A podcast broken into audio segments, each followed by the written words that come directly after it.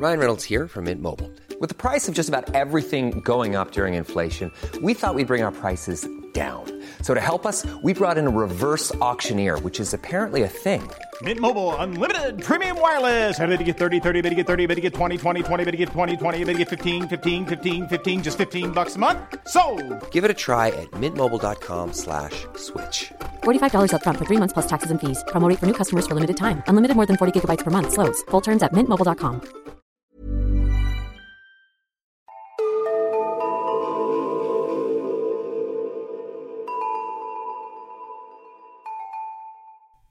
Hej och välkomna till Nära ögat, en true crime-podd för mesar. Mitt namn är Alexandra Kensdottir Och jag heter Amelia Ingman. och det här är vårt sextonde avsnitt. Men innan vi drar igång idag så tänkte vi faktiskt ta upp lite feedback som vi har fått från er. Ja, Nu är det ju så att både jag och Assa har tydligen svårt för pronomen.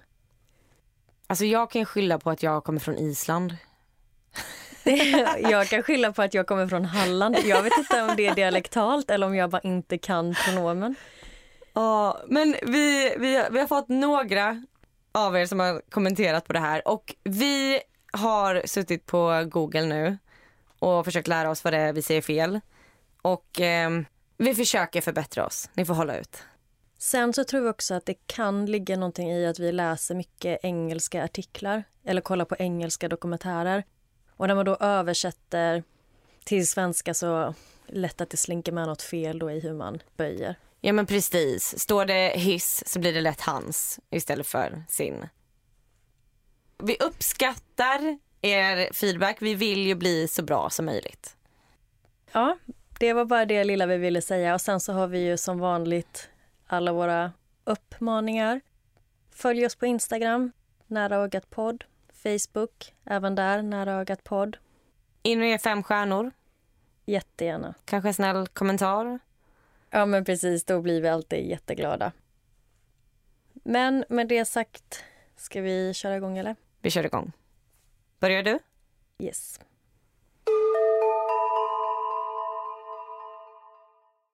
Idag så hade jag tänkt berätta om William Moult. Och detta är ett tips som vi har fått från Vanne. Så tack så jättemycket för tipset. Och, eh, och jag har själv sett detta dyka upp i mitt Facebookflöde en hel del gånger så jag vet inte om det är en snackis just nu så du får hojta till om du känner igen dessa. Mm. Men innan jag drar igång så vill jag också bara varna för att det här fallet innehåller ett dödsfall. Och mina källor är BBC, Vice, Today och CTV News. Och jag ska som sagt prata om William Moult. Men jag kommer börja den här historien med att berätta om Jerry Newman. Jerry bor i Florida och han jobbar för skoldistriktet i Palm Beach County på transportavdelningen. Hans jobb innefattar bland annat att eh, studera skolbussarnas rutter för att optimera och göra dem så säkra som möjligt. Och I hans arbete så brukar han använda sig av Google Maps för att se hur skolorna är belägna i förhållande till var eleverna bor. Sen brukar han även klicka sig fram och gå med sån här street view och då följa vägarna som skolbarnen normalt sett skulle ta till skolan för att se då hur säkert det är för barnen, exempelvis om de är tvungna att gå längs med en eh, trafikerad väg och så vidare. Och han använder sig av Google Maps dagligen i sitt arbete. Vilket speciellt jobb. Ja, verkligen. Det är ett jobb man inte trodde fanns. Nej, man har, jag har i alla fall inte hört talas om det innan. Nej. I augusti 2019 så får Jerry ett mejl från rektorn på Polo Park mellanstadieskola. Rektorn vill att Jerry ska se över skolans bussrutt och Jerry känner genast igen namnet på skolan. Hans ex-flickväns två barn går nämligen där. Jerrys ex-flickvän heter Erica och de var tillsammans i ungefär två år och även om de idag inte längre är ett par så har de väldigt bra kontakt med varandra. När Jerry slår in adressen för Polo Park så ser han att skolan ligger väldigt nära Ericas hus. Och han börjar då låtsas som att han ska ta sig hem till Erica från skolan och börjar då gå längs med Google Maps. Han hade på satellitvyn och liksom drog sig fram genom kartan. När han var framme vid Ericas hus så märkte han något väldigt konstigt. Det ser ut som att det ligger något i den konstgjorda dammen som är intill hennes hem. Och han tycker det ser ut som att det skulle kunna vara en bil. Och han börjar jämföra det här objektet med parkerade bilar i närheten för att avgöra om storleken stämmer. Och ifall det skulle kunna vara en bil som han har sett. Och Jerry bestämmer sig för att skicka ett sms till Erica och ber henne gå ut i trädgården för att kolla om hon kan se ifall det är någonting i dammen. Och han skickar även med en screenshot på kartan där han menar att man kan se bilen. Erica trodde först att han skojade med henne och att han försökte dra något dåligt skämt, typ gömmer du bilar i trädgården? Men hon går ut för att kolla och vattnet i dammen är väldigt grumligt och hon försöker men hon kan inte se någon bil. Så hon går då över till hennes granne Barry Fay för att se ifall han kanske kan hjälpa henne. Barrys tomt ligger nämligen precis intill dammen där Jerry menar att bilen skulle ligga. Erica visar honom satellitbilden men Barry tror inte att det är nåt och de går tillsammans ut för att kolla men ingen av dem kunde se nåt när de tittar ner i vattnet. Så de ber ytterligare en granne om hjälp. Och den här tredje grannen han har en drönare så de ber honom att flyga med den över dammen. Och då finns det inte längre någon tvekan. Det är en bil i vattnet. De kontaktar direkt polisen och berättar vad de har sett. Men vadå, är det någon väg i närheten där? Nej, så det är liksom som en konstgjord sjö och så är det liksom hus, små villor som ligger runt hela sjön. Så nej, det är ingen väg som går längs med den eller mot den eller ingenting. Okej. Okay. Men polisen kommer till platsen för att undersöka. Erica och grannarna berättar vad de har hittat och lämnar över bilderna som de tagit med drönaren. Och kort därefter så börjar polisen boxera upp bilen ur dammen. När de håller på att få upp bilen så håller Erica fortfarande kontakten med Jerry. Hon smsar honom och berättar vad det är som händer. Och bilen är nästan helt förkalkad när de får upp den på land. Men de ser snart något väldigt sjukt och det är att en person sitter i bilen. Men gud vad läskigt.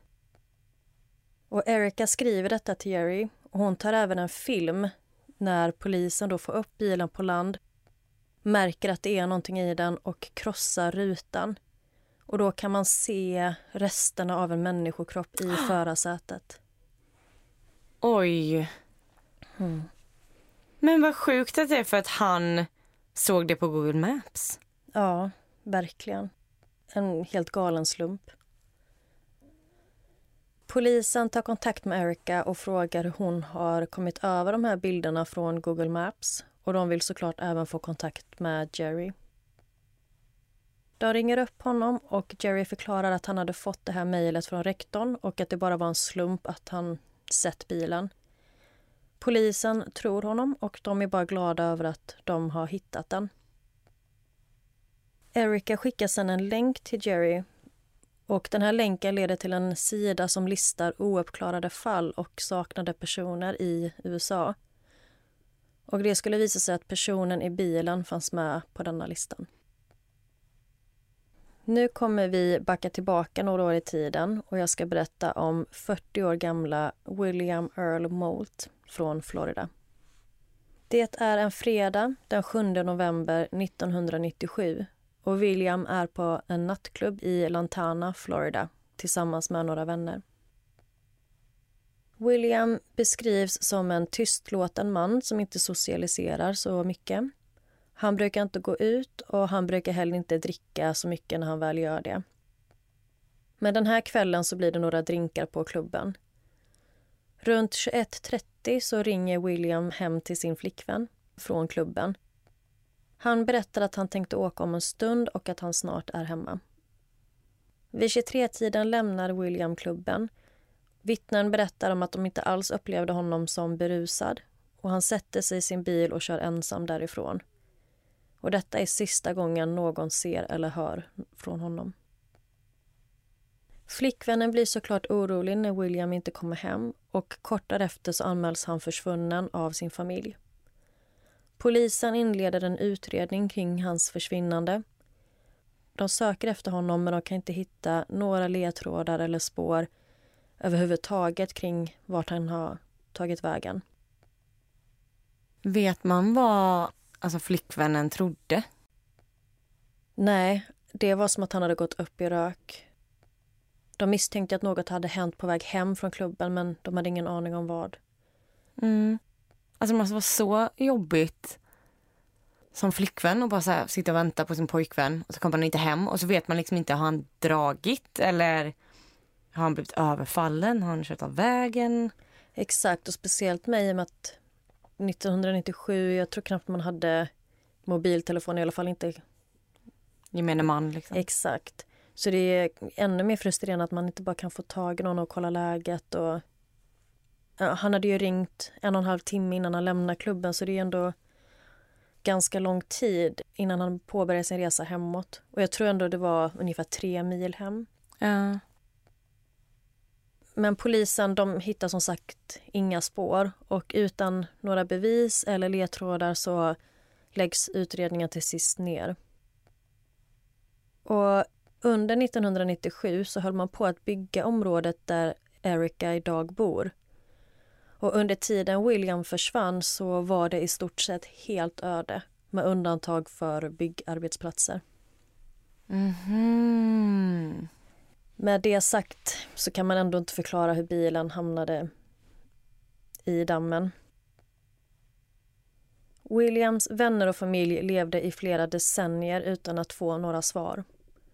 Han försvann som sagt i november 1997 men det var först i augusti 2019 som polisen äntligen fick ett genombrott i fallet. En vecka efter att Jerry upptäckt bilen och polisen boxerat upp den ur dammen hade man lyckats identifiera honom som William Moult 22 år efter hans försvinnande. Dammen var belägen i Moon Bay Circle i Wellington vilket är ett cirka 32 kilometer från Lantana klubben som William var på väg hemifrån. Man vet fortfarande inte hur eller när Williams bil hamnade i dammen. Det är fortfarande ett mysterium för polisen. Enligt en rapport från The Charlie Project som är en online-databas för ouppklarade fall i USA så menar man att bilen ska ha varit synlig på Google Maps satellitbilder redan 2007. Men ingen hade lagt märke till den förrän 2019. Om jag skulle vara inne på Google Maps och typ skulle se en bil i vattnet då kanske jag bara tänkt, oj kolla en bil i vattnet. Exakt, typ, oh, där ligger ett bilvrak. Ja, Man antar ju att någon annan ska ha sett det också. precis. Att jag inte var först liksom. Efter att Jerry upptäckt bilen så var det många som kommenterade och undrade hur ingen kunde ha sett den tidigare. Och Jerry menar att via Google Maps så kan man tydligt se att det är en bil i vattnet. Men står man jämte dammen och tittar ner så är det så gott som omöjligt att se vad som ligger på botten. Vattnet är grumligt och brungrönt och det finns ingen sikt alls. Och som du säger, det är, det är inte ofta kanske man hänger på Google Maps. Nu när William är återfunnen så jobbar polisen med att försöka ta reda på omständigheterna kring hur Williams bil hamnade där.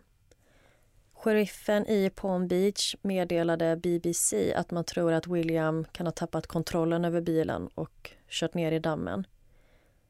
Under utredningen av Williams försvinnande så fanns det som sagt inga bevis eller ledtrådar som antydde att det hade hänt något i det här området. Man hade ingen aning om att han ens hade befunnit sig här förrän bilen hittades. Men det bästa med den här berättelsen är ju att tack vare Jerry så får ju nu Williams familj klarhet i vad det var som hände. Även om inte alla detaljer finns på plats så vet de var han finns och var hans kropp finns. Och hans försvinnande är inte längre ett mysterium. Och familjen har ju nu möjlighet att kanske gå vidare.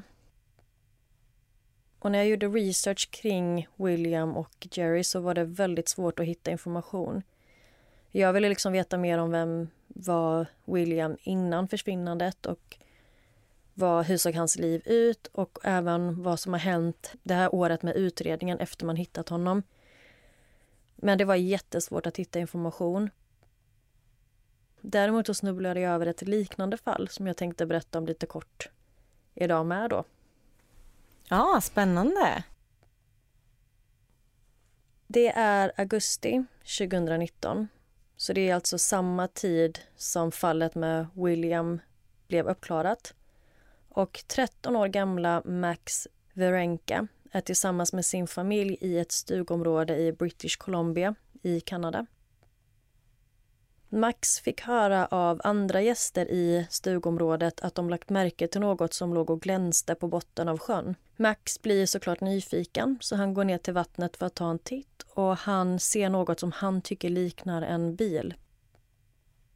Max och hans mamma börjar göra lite research och de får fram information om en bilolycka som ägt rum vid sjön 2009, alltså tio år tidigare. Alla hade överlevt den kraschen men de antog att det måste vara bildelar som ligger kvar efter det räddningsarbetet. När de delade den här informationen med de andra i området så fick de veta att alla bildelar från den olyckan hade städats bort.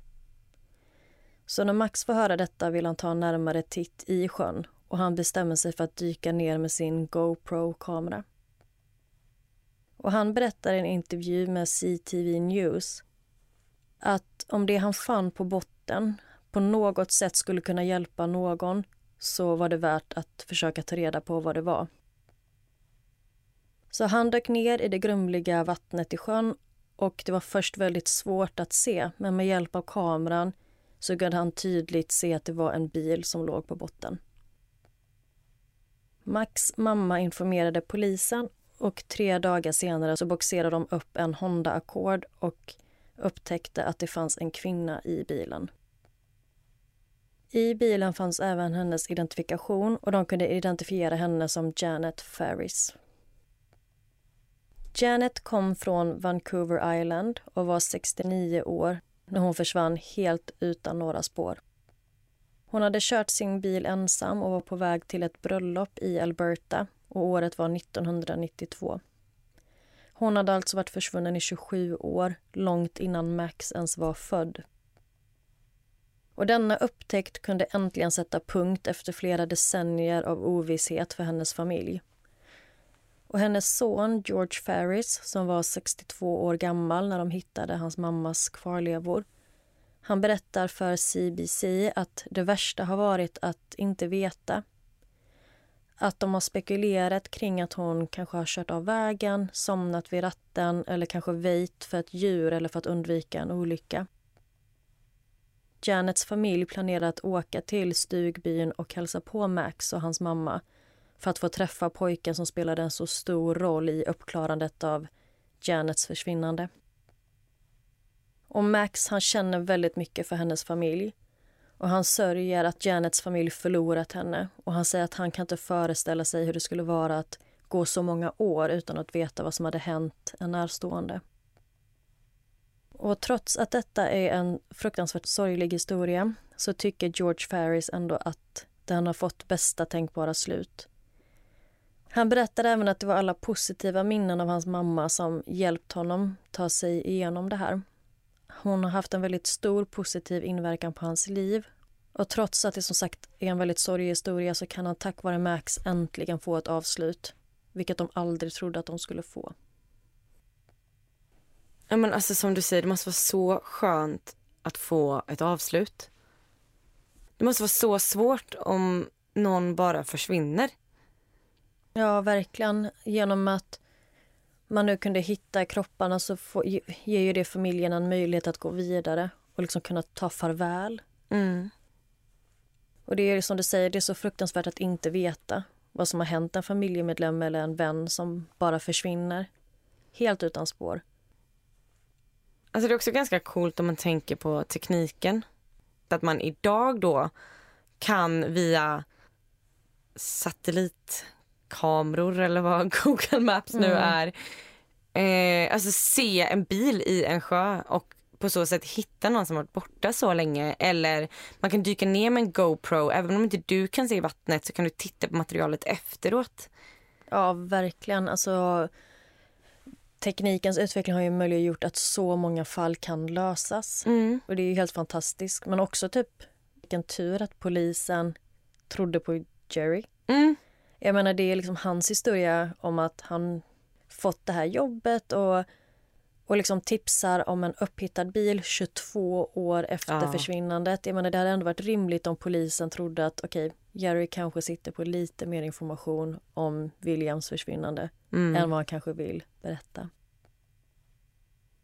En sak de här fallen har gemensamt det är också, förutom tekniken, att nyfikenhet lönar sig. Dels liksom Jerry, det var inte hans jobb att lägga sig i vad det var i sjön. Han hade lika gärna kunnat ignorera det. Och samma med Max. Han hade inte behövt dyka ner för att se vad som fanns. Så att ja, ibland så kan det vara bra att man har men att man har den inställningen att man vill veta mer för att ibland så känns det kanske som att någon annan har säkert redan koll eller någon annan har säkert redan sett det. Och man kanske inte tror att det är en själv som upptäcker något. Men man vet ju aldrig. Ja, men och att båda kontaktade polisen och att polisen åkte ut och kollade. Mm. Det är alltid värt att ringa en gång för mycket, brukar vi ju säga. Ja, just det. Men det var allt från mig idag så nu är jag taggad på att höra ditt fall. Vi ska till djungeln. When you're ready to pop the question, the last thing you want to do is second guess the ring. At Bluenile.com, you can design a one of a kind ring with the ease and convenience of shopping online. Choose your diamond and setting. When you find the one, you'll get it delivered right to your door. Go to Bluenile.com and use promo code LISTEN to get $50 off your purchase of $500 or more. That's code LISTEN at Bluenile.com for $50 off your purchase. Bluenile.com code LISTEN.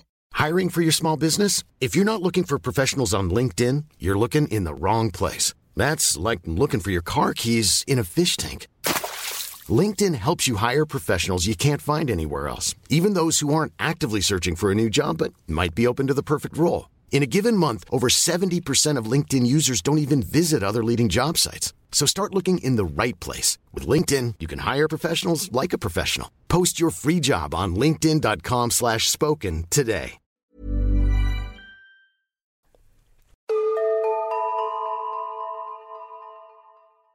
Jag ska berätta om Jossi Ginsburg. Och som vanligt frågar jag om du känner igen namnet. Och som vanligt säger jag nej, jag känner inte igen. Mina källor är ett program från dokumentärserien Laws of the Jungle på Discovery Channel. Ett avsnitt från I shouldn't be alive som eh, bland annat finns på Youtube. Wikipedia och en artikel från Amy Magazine. Och även den dramatiserade filmen Jungle där Daniel Radcliffe, ni vet Harry Potter, spelar Jossi. Ja, och som jag berättade innan så ska vi ut i djungeln. Och jag vill också varna för att den här historien innehåller dödsfall. Jossi Ginsburg föddes 1959 i Israel. Och som ung vuxen så tog han värvning inom den israeliska militären. Men hans stora dröm var att få se världen. Och speciellt de outforskade områdena i världen. Och han hade främst ställt in eh, siktet på Sydamerika och djungeln där. För att få ihop eh, pengar till sin resa så jobbade han med massa olika saker. Bland annat konstruktionsarbete i Norge. Han var fiskare i Alaska. Och han lastade i och ur lastbilar i New York City. Och när han var 22 år gammal så hade han äntligen tillräckligt mycket pengar för att kunna åka till Sydamerika. Och han berättar att det fanns en enda anledning till varför han åkte. Och det var att han ville uppleva äventyr. Låter som ett spännande liv hittills. Mm, det blir ännu mer spännande kan jag lova. Och i dokumentärserien så berättar han att han på den här tiden var väldigt naiv och öppensinnad och nyfiken. Och hans resa tog honom först till eh, Venezuela. Och sen lyftade han till Colombia där han träffade en eh, lärare från Schweiz som hette Marcus Stam. Och Marcus hade precis blivit dumpad av sin flickvän och sökte även han äventyr nu. Och de blev goda vänner och eh, bestämde sig för att fortsätta resa tillsammans. Och de åkte till La Paz i Bolivia. Väl i La Paz så sprang de på Marcus vän, nämligen den amerikanska fotografen Kevin Gale. Och han var ganska välkänd bland de andra killarna för att han eh, var en fantastisk fotograf som då var på resande fot i flera år, speciellt runt om i Sydamerika. Så de här tre killarna börjar hänga ganska mycket. En dag så träffar Jossi en österrikisk man, Karl Rupprechter.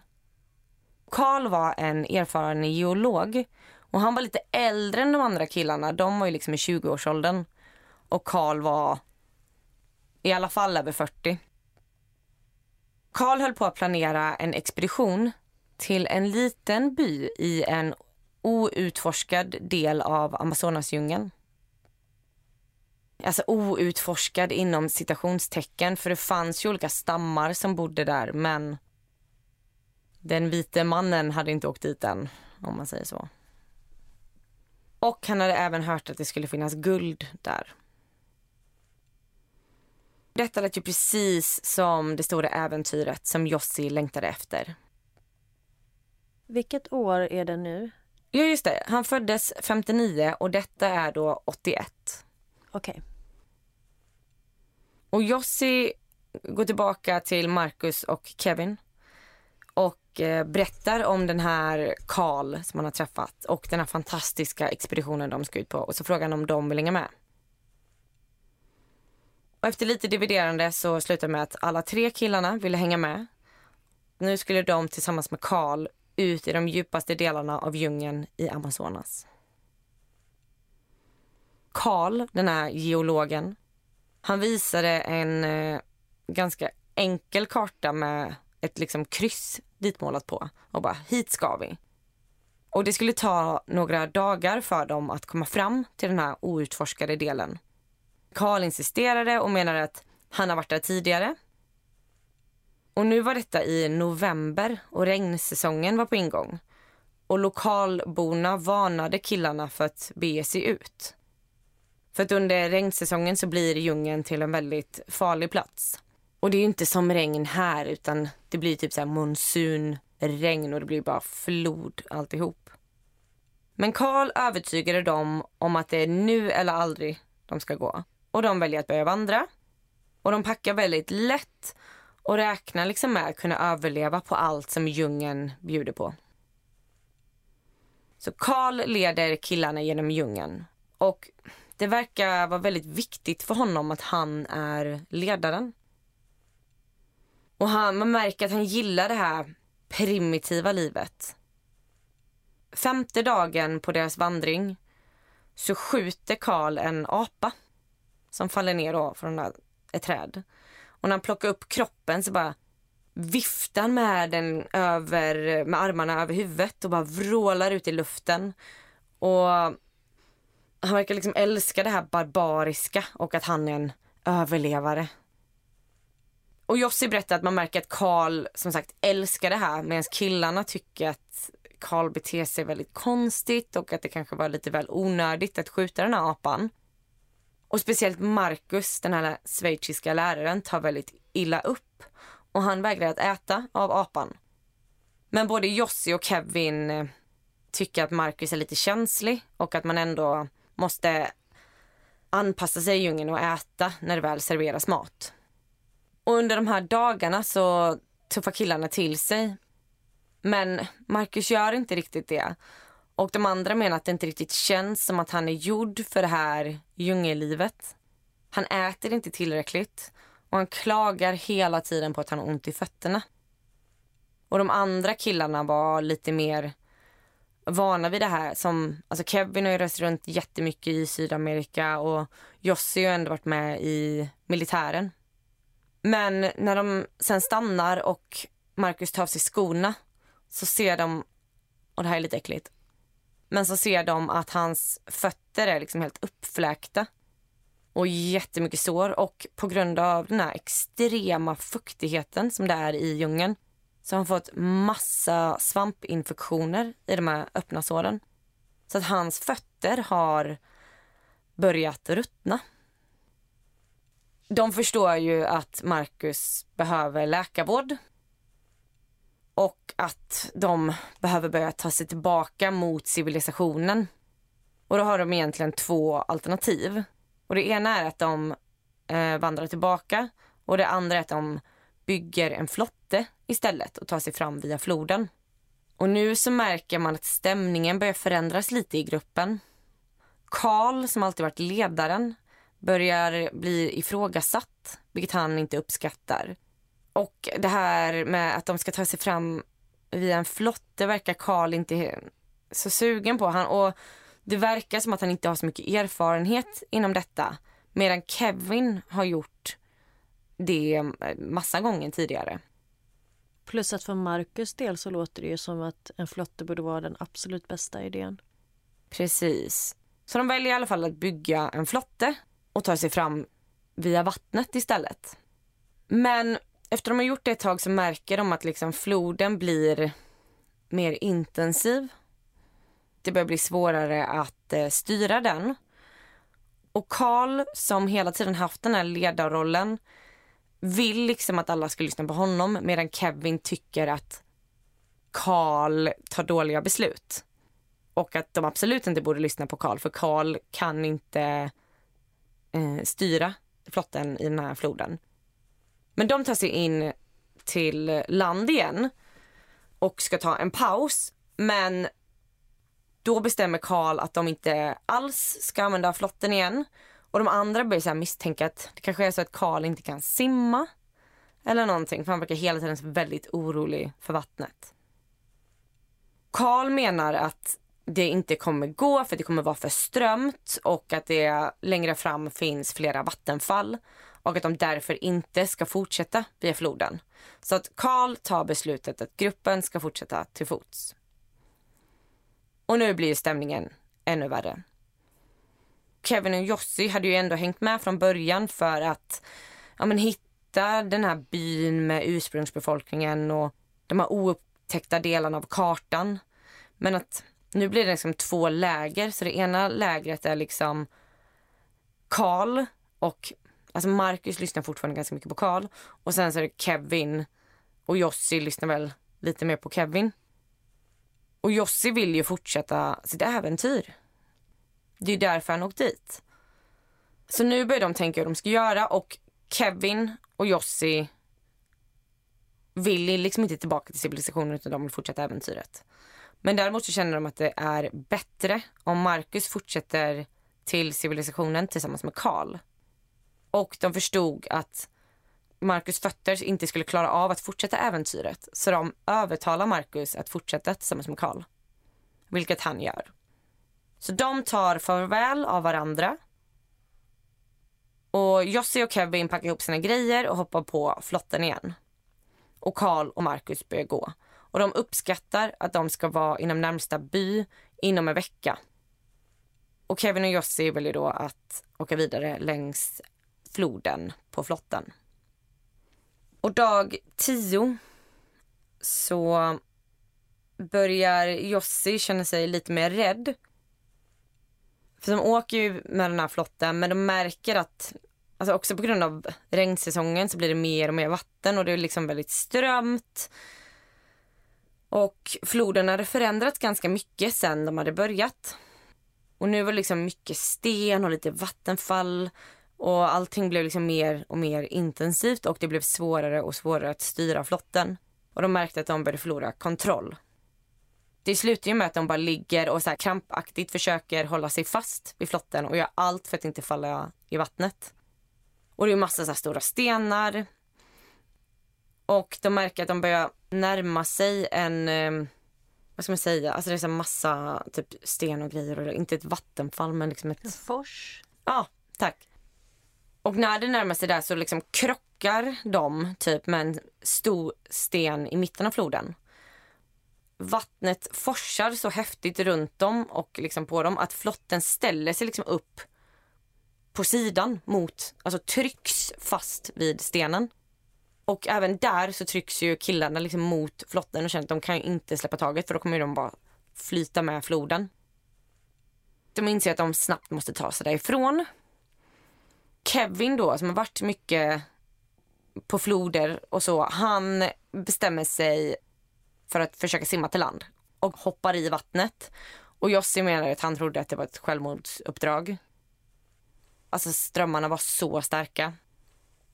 Men Kevin lyckas ta sig till kanten. Så Jossi börjar kasta deras utrustning till kanten och ska också kasta ett rep så att Kevin kan dra in Jossi. Men när han börjar göra det så hör han hur det bara knakar och flotten lossnar från stenen. Jossi åker rakt ner i vattnet. Han dras ner under ytan och skickas iväg längs med floden. Jossi berättar att han kämpade med att hålla huvudet över ytan men att han flög in i, menar, i stenar och fallna träd och att smärtan var obeskrivbar. Och han drogs ner flera gånger och han trodde inte att han skulle få luft. Och han tror att det var ungefär 30 minuter som han var i vattnet och eh, åkte längs med floden. Då. Och han var helt säker på att han skulle dö. Han fick ingen luft och han berättade att det kändes som att han skulle explodera. Men till slut så kom han till lugnare vatten och lyckades ta sig in till kanten. Och han förstår ju direkt att det är långt till där Kevin är nu. Men efter han samlat sig och samlat kraft så börjar han gå upp längs med floden för att försöka hitta Kevin. Och han går hela dagen och till slut så går solen ner och han söker skydd och somnar. Och när han vaknar dagen efter så är han ändå överlycklig över att han har överlevt första natten ensam. Så dagen efter när han går runt så hör han något som låter lite metalliskt. Och han följer ljudet och där hittar han deras ryggsäck som har fastnat i vattnet. Och han fiskar upp den och ser att allt är kvar. Och det var massa överlevnadsgrejer och lite mat och kartan. Så han får nytt hopp och ska nu bara se till att hitta Kevin så de kan ta sig härifrån. Samtidigt då så går ju Kevin och letar efter Jossi. Men Kevin har ingenting. Det enda han har är kläderna som han hade på sig. Kevin går också längs med floden men på grund av väldigt svår terräng så blir han tvingad att gå längre in i djungeln till slut. Efter några dagar så börjar Kevin få samma fotproblem som Marcus. Och hans fötter börjar också ruttna i den fuktiga luften. Jossi berättar att nätterna var värst. Och Jossi var ganska rädd för djur. Och en natt så hör han ett nytt ljud. Han hör liksom att det är någonting som rör sig runt honom.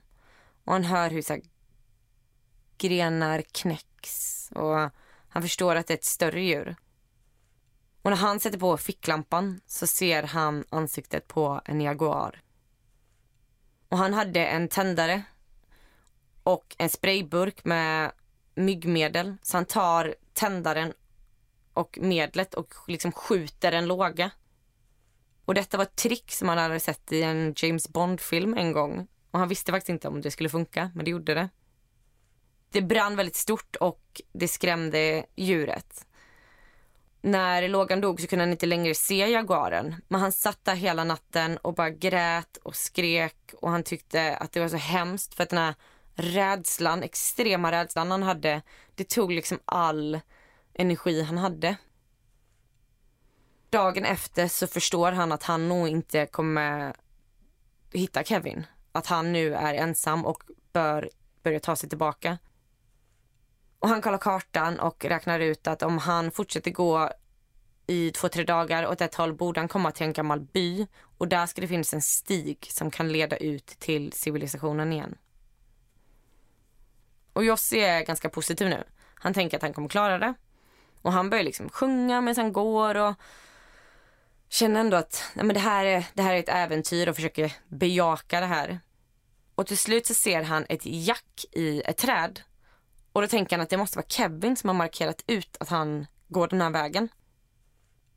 Så att han fortsätter och han går i timmar och timmar och till slut så ser han ett fotspår i leran och bara Kevin är i närheten. Och han blir så glad. Och så fortsätter han framåt och framåt och framåt. Till slut så ser han ett jack i ett annat träd. För att sen inse att det inte är ett annat träd. Det är samma träd som innan. Då inser han också att det var inte Kevins fotspår han såg. Det var sina egna. Och att han har gått i cirklar i flera timmar. Uppgivelsen. Mm, här känner ju han att han börjar tappa hoppet igen. Tillbaka till Kevin. Han börjar må väldigt, väldigt dåligt. Han har gått fem dagar utan mat. Och han inser att han kommer inte orka gå längre. Så han hittar en stock som flyter och bestämmer sig för att liksom försöka färdas i floden igen. Så han lägger sig på den här stocken och bara flyter med. Och han börjar liksom hallucinera och tappa medvetandet. Han känner liksom att nu, nu är det inte långt kvar. Men så ser han en kanot vid floden. Och han släpper trädet och börjar simma in mot kanten. Och då är det två personer i kanoten. Och de berättar att de två gånger om året åker hit och jagar. Så det var superslump. De hjälper honom och räddar honom. De tar honom till byn igen. Gud vilken tur. Mm. Herre, alltså, som du säger, vilken slump. Mm. Två gånger om året åker de dit. Men nu har det blivit december och regnsäsongen har dragit igång ordentligt. Det är som att himlen öppnar sig. En natt när Jussi ligger och sover så bara dras han med av allt vatten och liksom kan inte förmå sig att komma upp. Och han färdades väldigt långt bort med det här vattendraget då. Så vaknar han femtonde dagen helt dyngsur, ingen mat. Han mådde superdåligt och var tvungen att gå tillbaka och hitta floden igen. Samtidigt så försöker Kevin övertala folk att hjälpa honom att hitta Jossi. Och till slut så lyckas han få några att hjälpa honom leta. Och de eh, skulle flyga över djungeln för att leta efter Jossi. Och det sjuka är att Jossi hör det här planet när de åker runt och letar. Och han berättar att han vet att det är Kevin. Och han skriker och springer och försöker visa sig men han, alltså djungeln är supertät och han syns inte alls under träden. Och hon säger detta bröt ner honom för han hör ju sen nu planet bara åker längre och längre bort. Och då kollapsar han och säger att han, han vill inte leva mer. Han var så, så trött och han vill bara vila och sova. Och det enda som skulle ge honom den känslan var om han dog. Och Kevin inser då i planet att man ser ingenting och han förstod att det här inte skulle hjälpa honom hitta Jossi. Han berättade också att för varje dag så vet man ju att chansen minskar att Jossi ska vara vid liv. Dag 28, då har Jossi börjat få feber. Och det enda han hittade att äta var råa fågelägg. Och han började hallucinera en dag så tittar han upp och liksom ser en tjej. Och han försöker liksom prata med henne men hon pratar inte tillbaka och han försöker ändå bygga ett läger så att hon ska liksom få skydd. Och att hon ska få plats att sova. Och sen bara så här försvinner den här tjejen upp i luften.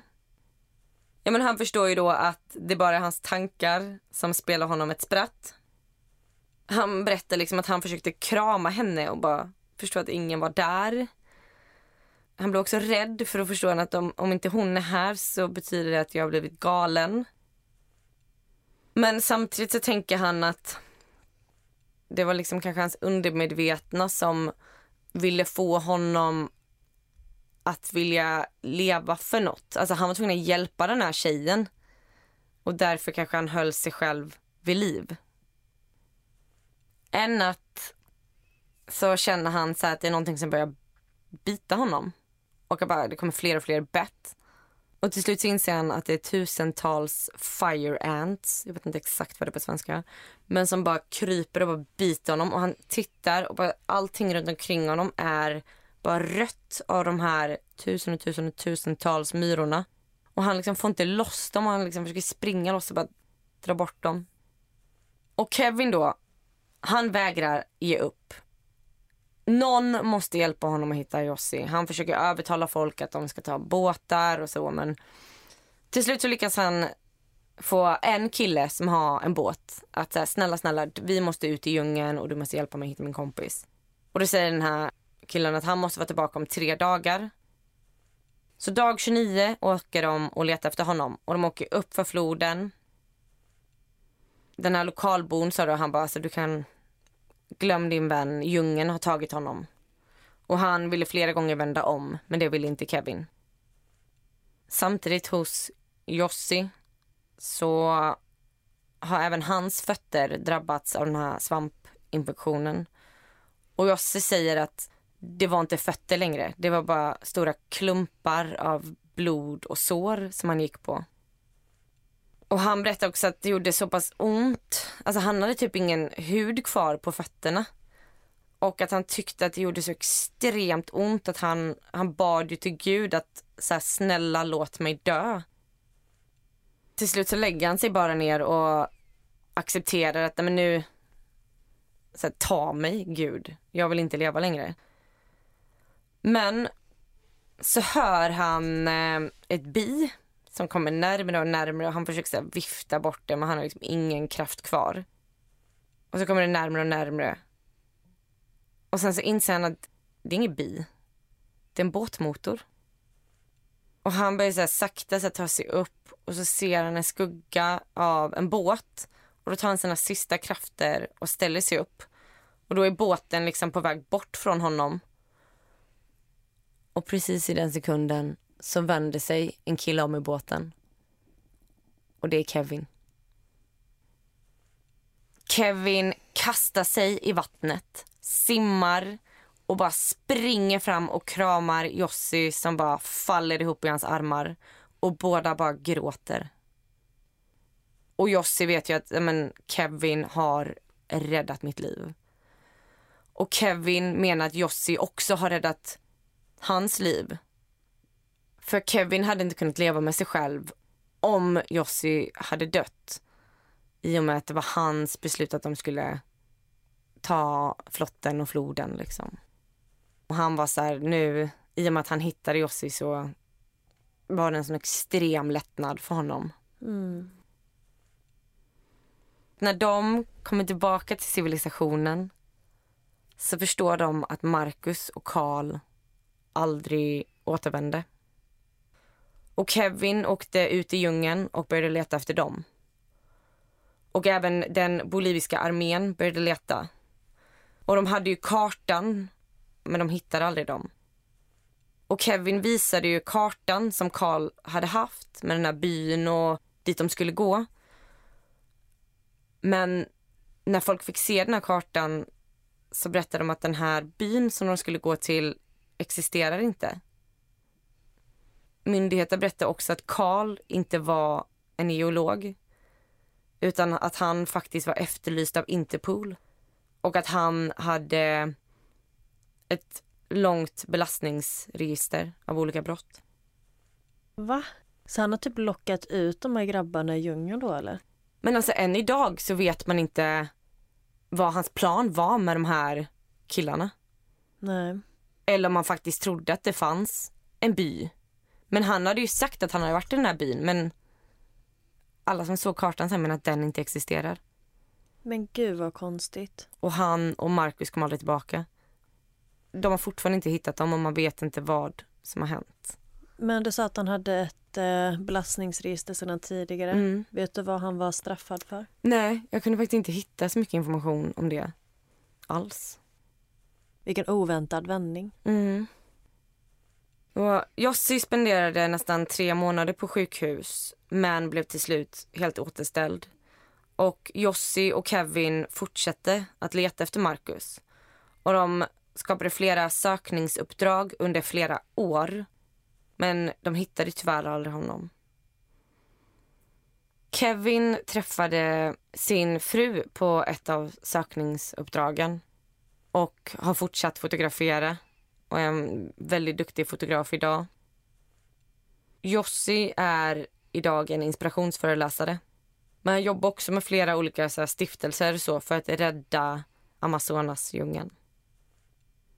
Och det var historien om Jossi Ginsberg. Så spännande historia. Snyggt jobbat. Mm, alltså man undrar ju vad som hände Marcus. Verkligen.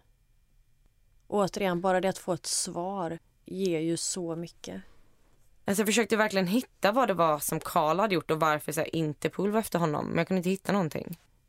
Detta var ju också 81, så det var ju ganska länge sedan. Kanske därför han var så beslutsam över att han skulle bestämma. För han kanske hade en plan. Ja, och sen också så här.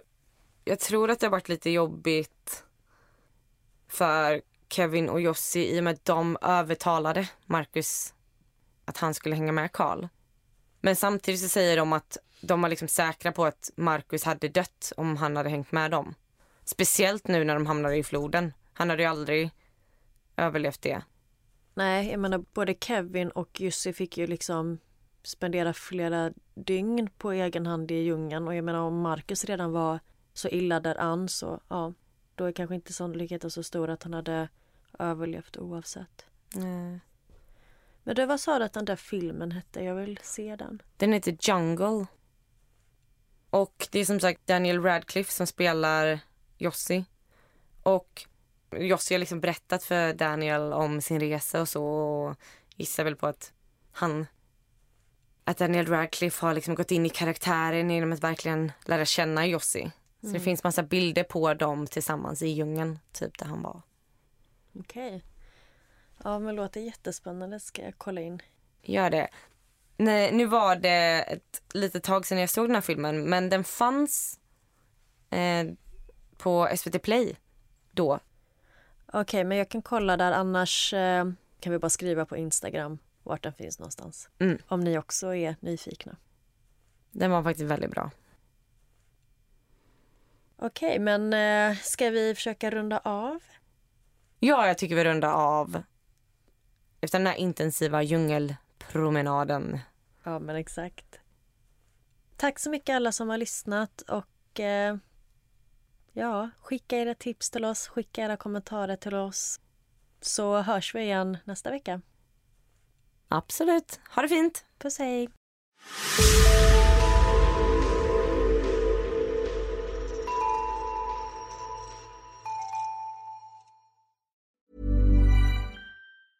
Need new glasses or want a fresh new style? Warby Parker has you covered. Glasses start at just 95 bucks, including anti-reflective, scratch-resistant prescription lenses that block 100% of UV rays. Every frame's designed in-house with a huge selection of styles for every face shape. And with Warby Parker's free home try-on program, you can order 5 pairs to try at home for free. Shipping is free both ways too. Go to warbyparker.com slash covered to try 5 pairs of frames at home for free. warbyparker.com slash covered.